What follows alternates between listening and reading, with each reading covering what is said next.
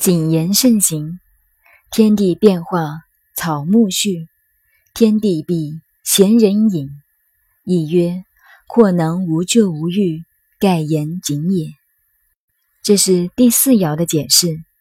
宋朝的理学家们拼命说孔子是反对道家、反对隐士。我认为孔子不但不反对，而且还赞成隐士。在《论语》上，我们可以找到许多证据。在这里更可以看出来，孔子这里说：“天地变化，草木续。春天到了，气候调和，时运来了，草木都欣欣向荣；秋天来了，天地闭塞，万物凋零。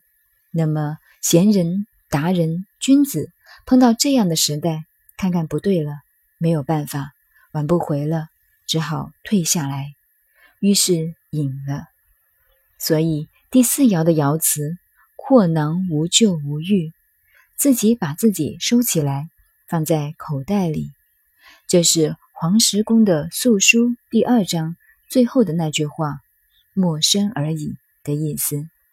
时代不属于自己，机会不是自己的，自己一溜，同草木一样，大家都是如此，变成泥巴。到这时候就是阔囊。尽管一肚子学问，收起来放进口袋里，把口袋一收紧，无咎无欲，与世无干。为什么这样？讲话小心一点。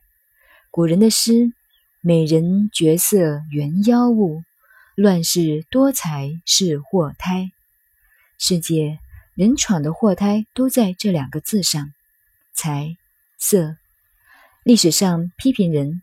总不外乎这两个字，但是乱世多才也是祸根，那就要扩能，不然则赶紧找个老板抬抬轿子，不要乱闯，乱闯对社会国家都没有贡献。